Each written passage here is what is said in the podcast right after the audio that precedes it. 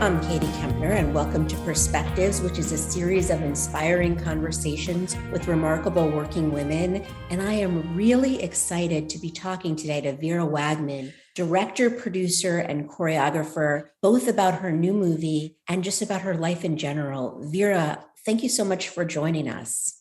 Katie, thank you. It's my pleasure.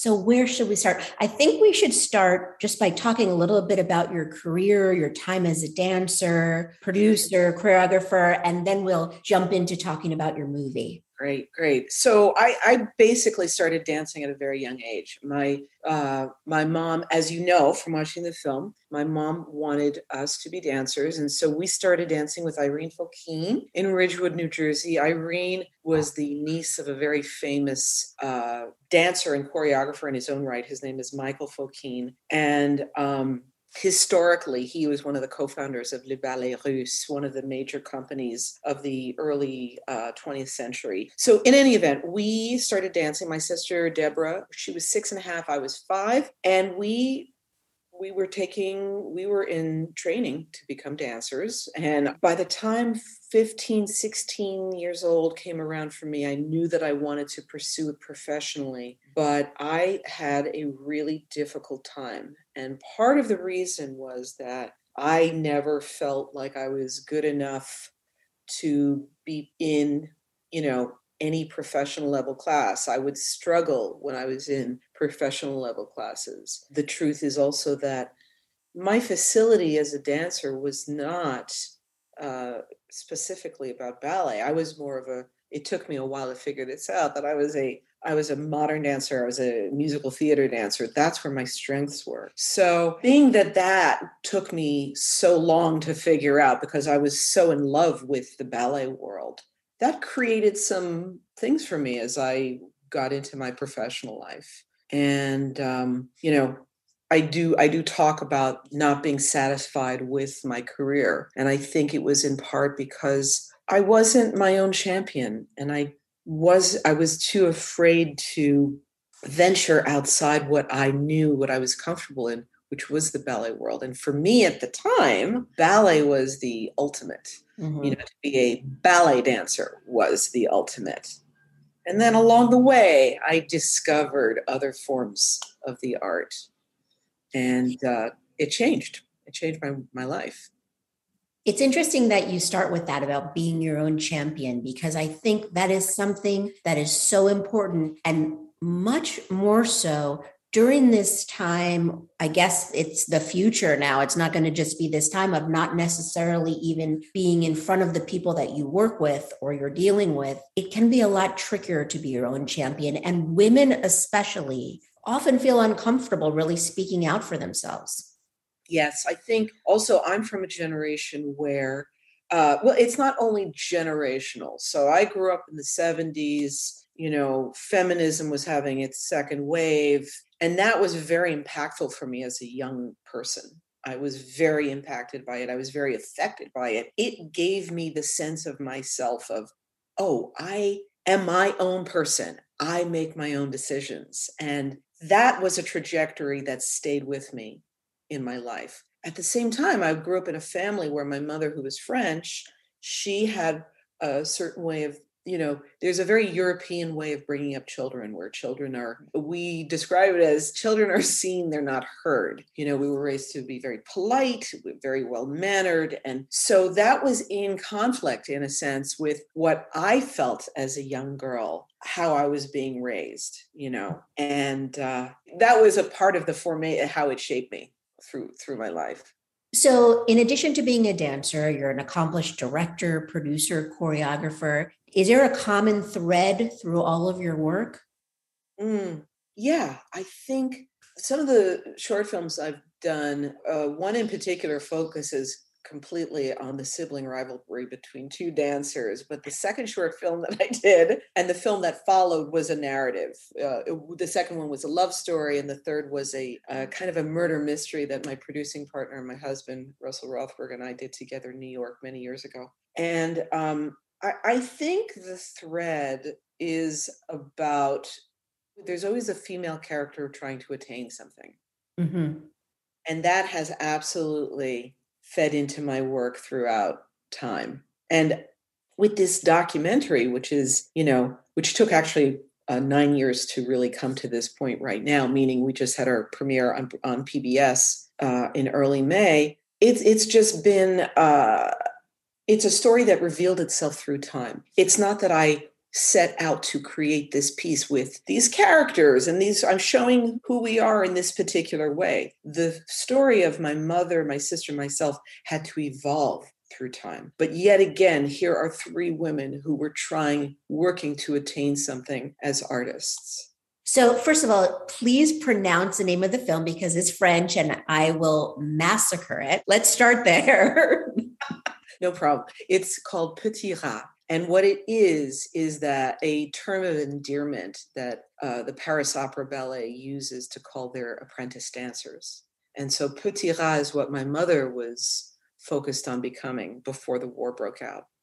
It's such a beautiful film, both in the way that you talk about your mother's life, between your relationship with your sister. Thank you. What I mean, it just I highly, highly recommend watching it. It's it's really wonderful. But I'd I'd love to start by asking what did what did you want to tell with the story?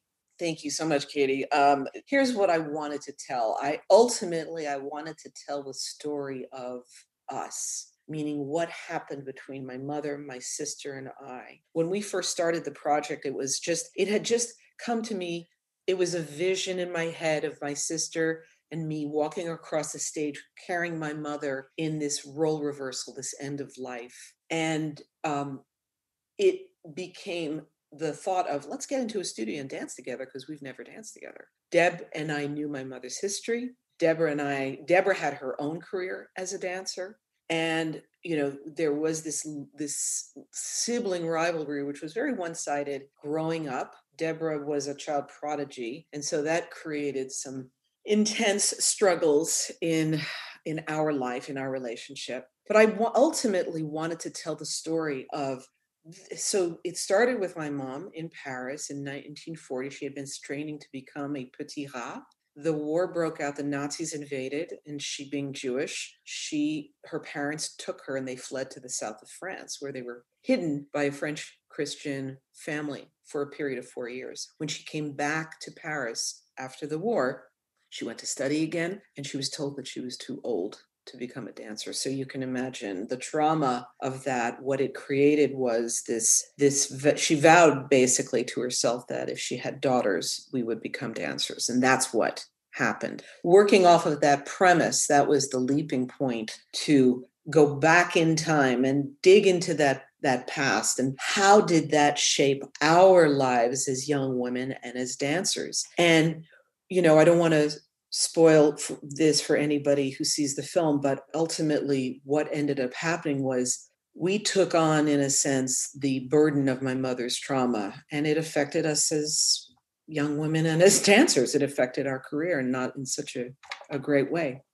Yeah, I, had mentioned to you um, that I had interviewed Mindy Weisel, the artist, at a book event, not not for perspectives, um, where she talked about her new book, The Pursuit of Beauty. Her parents were Holocaust survivors, and she found it very difficult because her mother never talked about the Holocaust. And it sounds like that um, I'm Jewish. I don't have any direct relatives that were in the Holocaust, but of course, it touched my extended family, how, you know, every Jewish person. But so for you, it was really different. And, you know, that having to kind of carry that around, has that sort of come across in other parts of your life besides your dancing life? Absolutely. I think that, and I'll speak for myself, Deborah not being here, but uh, I I think that I grew up with a deep sense of fear of the unknown. There was always something felt catastrophic around the corner. And i know that that does pertain to at a very young age my you know my mother god bless her memory um, she passed as you know she passed away on may 17th of this year. It was a very traumatic experience for everybody but we were all together which was very good. Um, and she um, she had you know when we were growing up she talked about it a lot. I think it was she didn't even recognize the level of her own trauma and mm-hmm. I think that for her, when she would talk about it to us, she wanted to make sure that we knew so that it could never possibly happen again, that we needed to be aware of this. And I think, in a sense, unconsciously, she, you know, she relayed this fear, this, you know, this constant fear that she grew up with as a young girl, as a as a very sweet child, impressionable, who would become a very strong and um, independent woman uh, who was extremely courageous throughout her entire life. Very brave person, very brave woman. One of the saddest moments, I think, in the film is when she talks about after the war and she goes back to the teacher and she the teacher doesn't remember her. Yes. Yes. The shock of that. The yeah. shock of that. She used to talk about that actually uh, quite a bit. And I knew the story a little bit more than Deb because I think Deb left the house at a young age to become professional. She was essentially a professional dancer by the age of 16, 17. So she was out of the house. But, you know, I was, I, really took on this story. It was a very powerful, meaningful, and tragic story in my mother's life, you know, how the war changed her trajectory. Yes, she was lucky to survive. Yes, her parents were lucky to survive. She lost most of her family, though, in the camps. Um, so through her life, there was always always this struggle, which I think is part of survivor's guilt, that she didn't suffer the way others suffered, but she suffered differently. She suffered psychologically from it. So that was our task to come to terms with it ultimately and make peace with it. And honestly, Petit Rat did that for the three of us. Well, it is a beautiful tribute to your mother. And I, I just, what is it if there's one thing that people can take away from this film, what is it that you'd like it to be? That's such a great question. And I, I've been asked that. I, I had a really wonderful uh, experience talking with my friend Jason Alexander. He and I used to work together, and he asked me a very similar question. And I think one of the one of the takeaways is that this is an important conversation to have with your parents. If you can do this, if you can find a way to have this kind of a conversation where you're revealing things about yourself and you're willing to listen to the other side about what happened without judgment and anger and, you know, then there are ways to work through this. And that's what we did. That's what we had the opportunity to do. It, it didn't happen, by the way, like this. It took time, you know. Well, you did it. And and I, I, there's just one final thing and then i'd like to move on and talk a little bit about some other things in your career but there there was something that you said during the movie that felt really poignant to me where you said you were disappointed in how your career had turned out your career as a dancer. Yes. And right. i think a lot of women at different times of their career feel that way for whatever reason maybe not in the same you know in the same context but they feel disappointed in themselves. And i i mean i had wanted to be a movie star. I didn't try too hard. And a couple really good extra roles and few yeah. things but nothing ever really happened. No but but really so I, I couldn't count that. But is there anything that sort of you know how do you how did you come to terms with that? Or did it mold what you did next? Uh well, I think that coming to terms with what I consider to be a failed career, um, it was a career. Was it the best career that I would have wanted for myself? Absolutely not. Were there missed opportunities? Yes. Uh, you know, I was very hard on myself.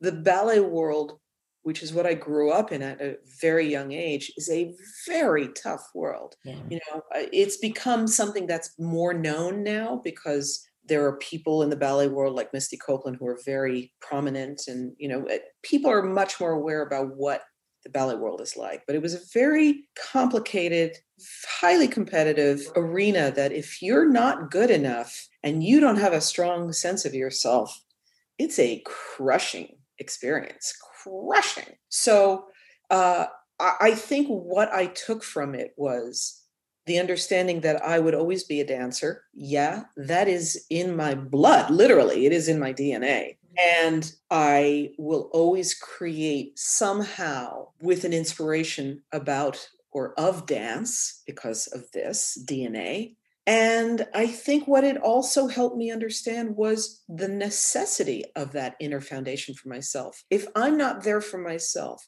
if I don't know who I am and what I'm really, really good at, then I'm just going to repeat the past, which, by the way, I did. I, I, still made mistakes, you know, and I'm still going to make mistakes. But the point is, is that I think I have a stronger understanding of what it is that I, who I am, and what I am able to do. So it absolutely informed now where I am now. So I was a theater major. I was I loved theater. I grew up in New Jersey too and I took the train in every week to study with different oh, wow. famous teachers and it always appeared, you know, I, I joked about being wishing I was a movie star but I really wanted to be on Broadway and then I never really pursued that. After a couple of like movie auditions where I really was so uncomfortable, I was like, this isn't for me. I, I, don't like being judged like this. But I came to terms with the fact that I'm a lover of theater. I love I love films too. And like, so I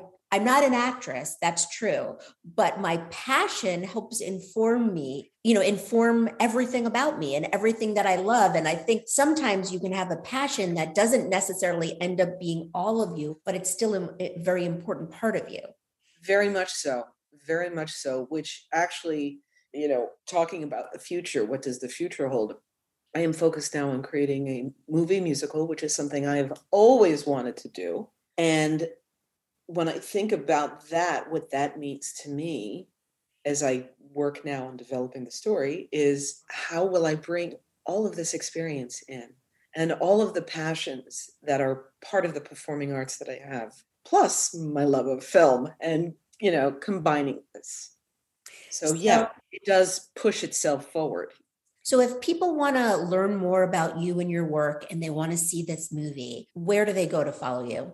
Absolutely. So uh, they can go to our website and sign up, keep uh, updated on everything that's going on with the film. The website is www.petitrat.com, which is P E T I T R A T.com. And uh, the film itself, we are being distributed by PBS and PBS Plus for the next two years. So there are actually uh, several world channels that are associated with PBS that will be broadcasting the film as part of their, uh, you know, uh, lineup on July 17th. So July 17th is P, uh, Petit Rat's debut on the World Channel. And uh, anytime before that and after that, you can see it streaming on PBS Plus. Oh, fantastic. So I just, I have to ask you before you go, I like to ask my guests this as a final parting question. Is there, and you've already shared so much great advice, but is there one piece of advice that has really helped you through your life and your career that you could share with us? Mm, I, you know, it, it's, I, I'll be honest with you. I, I never want to say something that has already been said, like, believe in yourself and know who you are and all of this, but it's true. These are the two things that when I see uh, friends who are very successful and I know who they are, I know these two things. They know who they are, they know what they're very good at, and they're their best champion. It's difficult to, I think, sometimes reach that place but that's the place you want to be in. Vera, it was such a pleasure to talk with you. Thank you for taking the time. Thank you so much, Katie. My pleasure.